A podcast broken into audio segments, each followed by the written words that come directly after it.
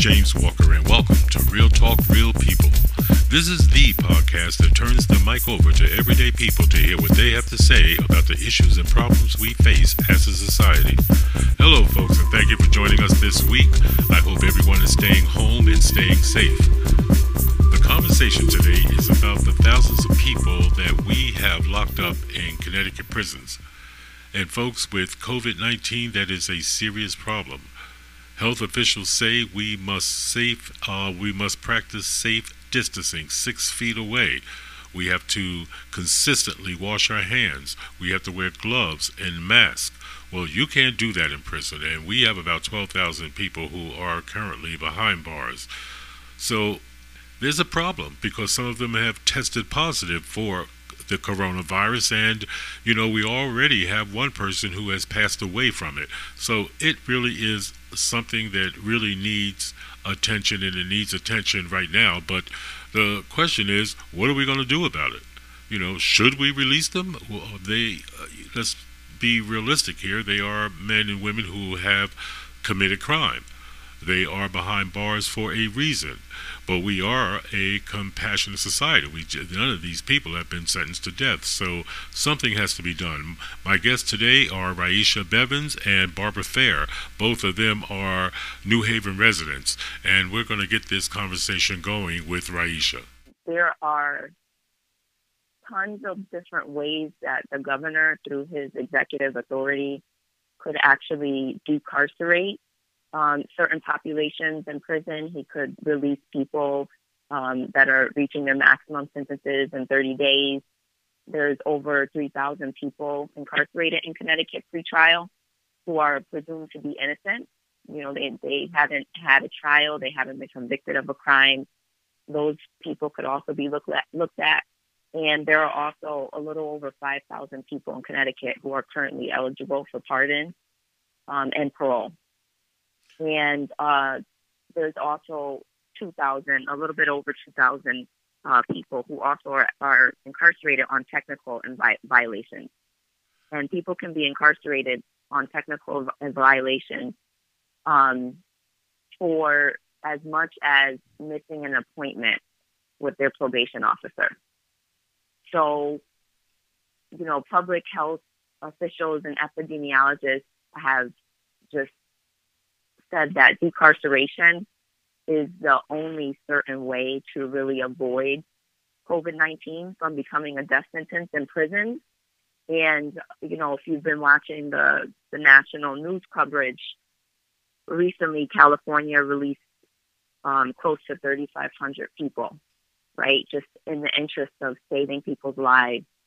Um, because jails and prisons across the nation, including here in Connecticut, are just a petri dish um, for infection. You know, people are in close quarters.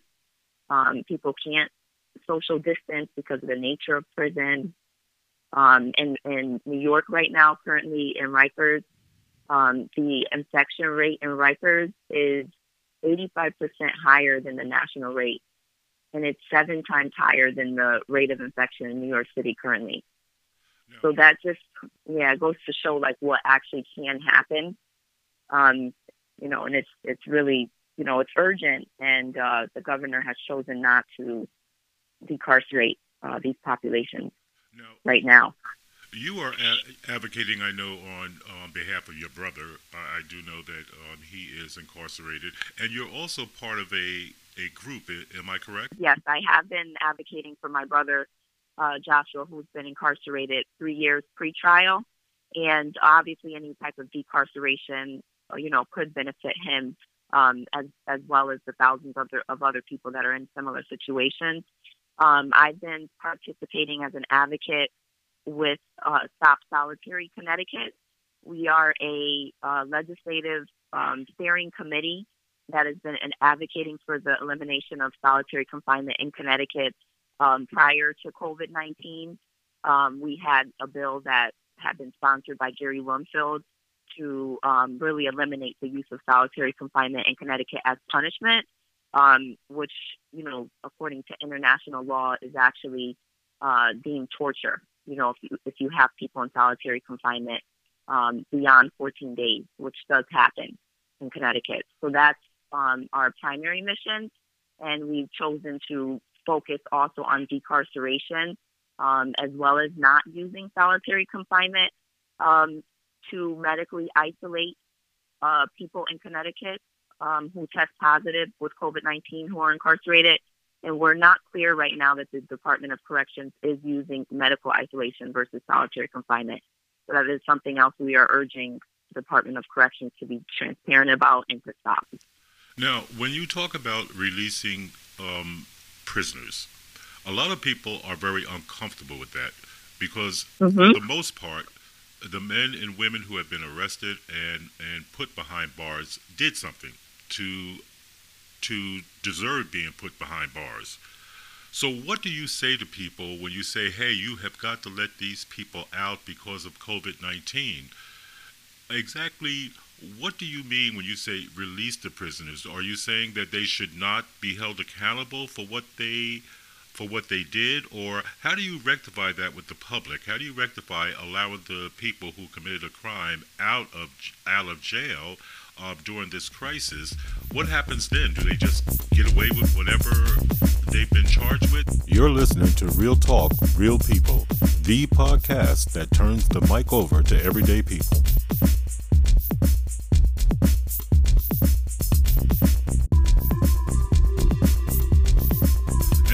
And we're talking with Raisha, and we will be hearing from Barbara. She'll join us here in just a moment.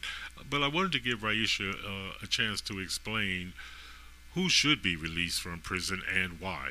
Thank you for asking that question.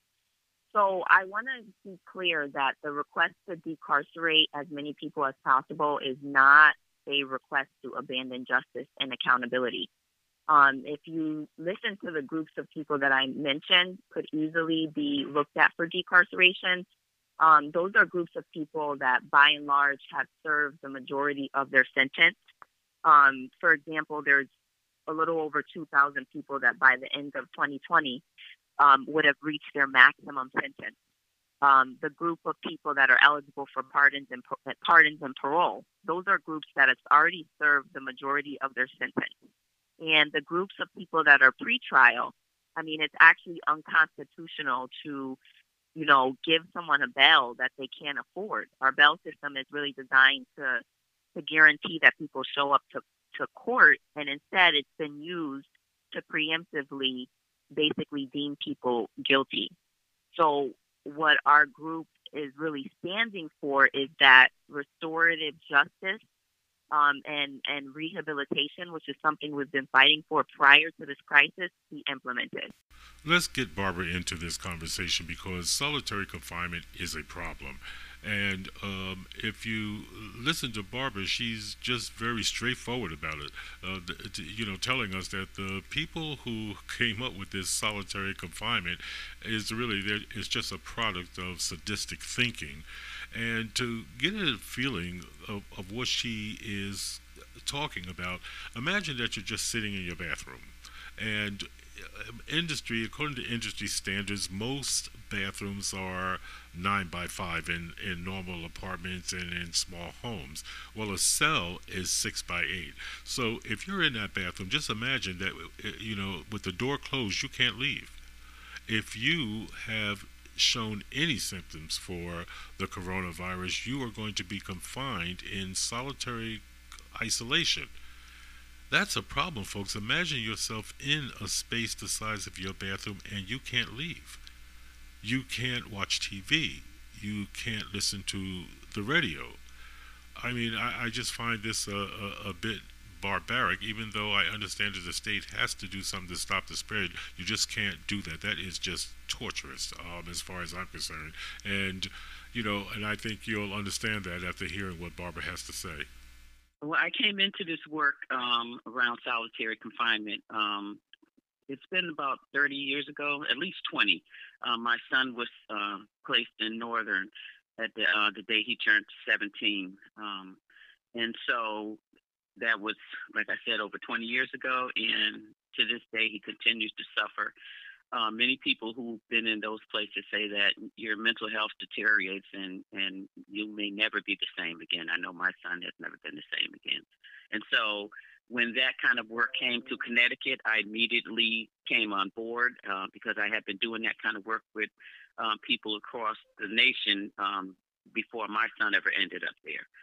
And so um, in 2017, I came together with some Yale students and we started working on how do we um, close um, solitary in solitary confinement in Connecticut, which our focus was be on on Northern. Uh, Northern is a facility um, in uh, Somers. It's called the Control Unit, and it was designed by what I consider a sadistic person because to think of putting somebody in a little tight space like that that's the size of a closet or a bathroom and put them in there with nothing, nothing, no no person to interact with, um, no TV, radio, just just space.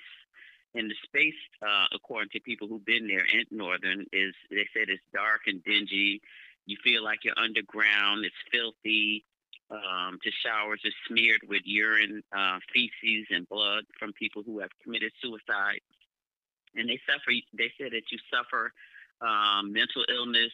Uh, you come out of there with panic attacks, anxieties, PTSD, and many are highly medicated.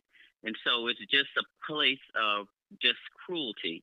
And so we had a, ju- a federal judge, his name is Underhill, um, uh, file, someone had filed a lawsuit about the conditions in Northern, and he ruled that that was a um, it was unconstitutional place, and that um, Department of Corrections had to make some changes because it was cruel and inhumane.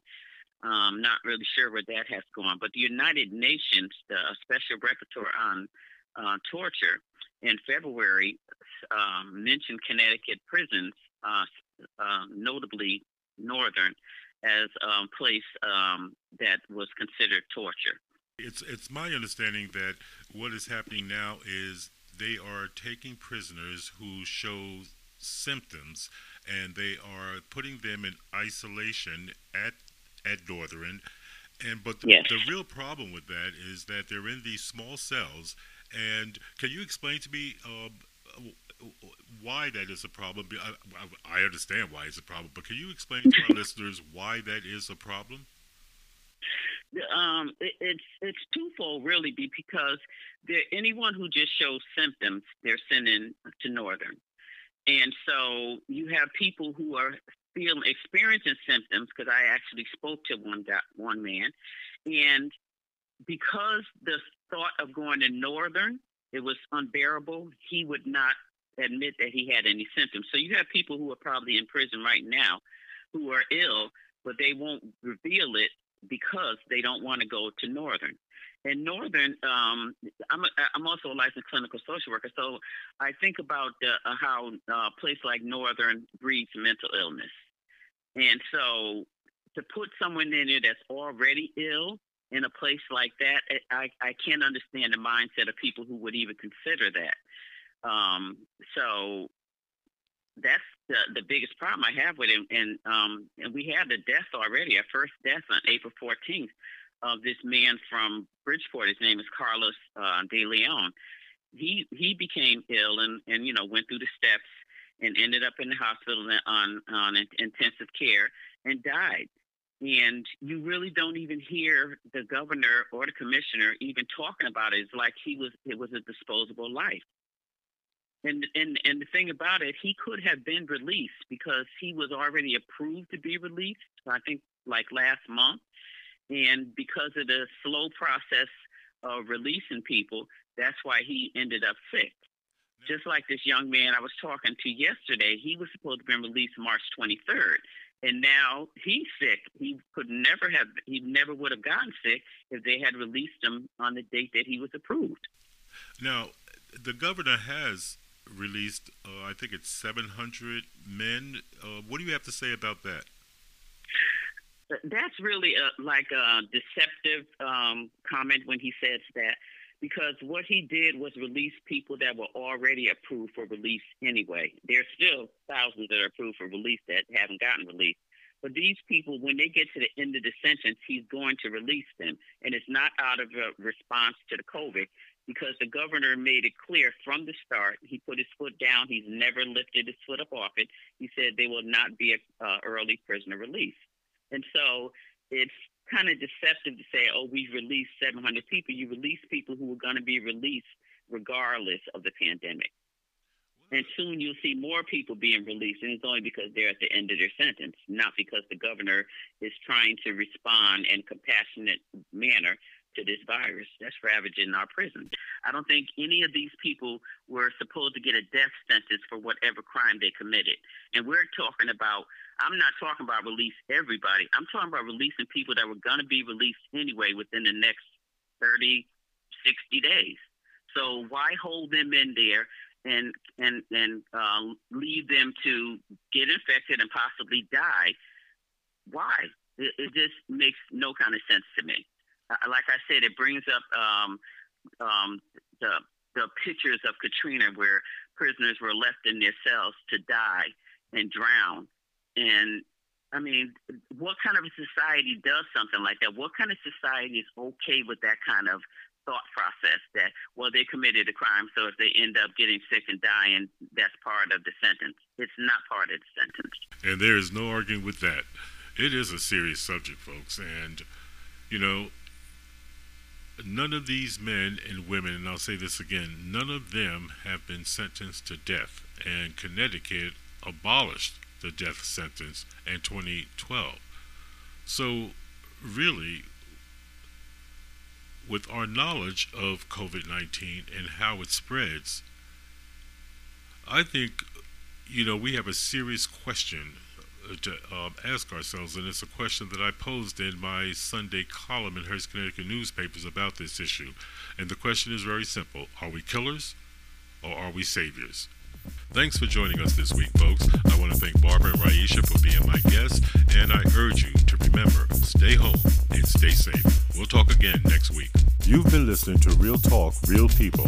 If you would like to be on the show, have a comment about the show, or perhaps you have an idea that the show should explore, give us a call at 203 605 1859 or email us at realtalkrealpeoplect at gmail.com. And remember, start your Sundays with my column in Hearst, Connecticut newspapers statewide, and start your Mondays right here at Real Talk, Real People. Have a good week, folks. We'll talk again next week.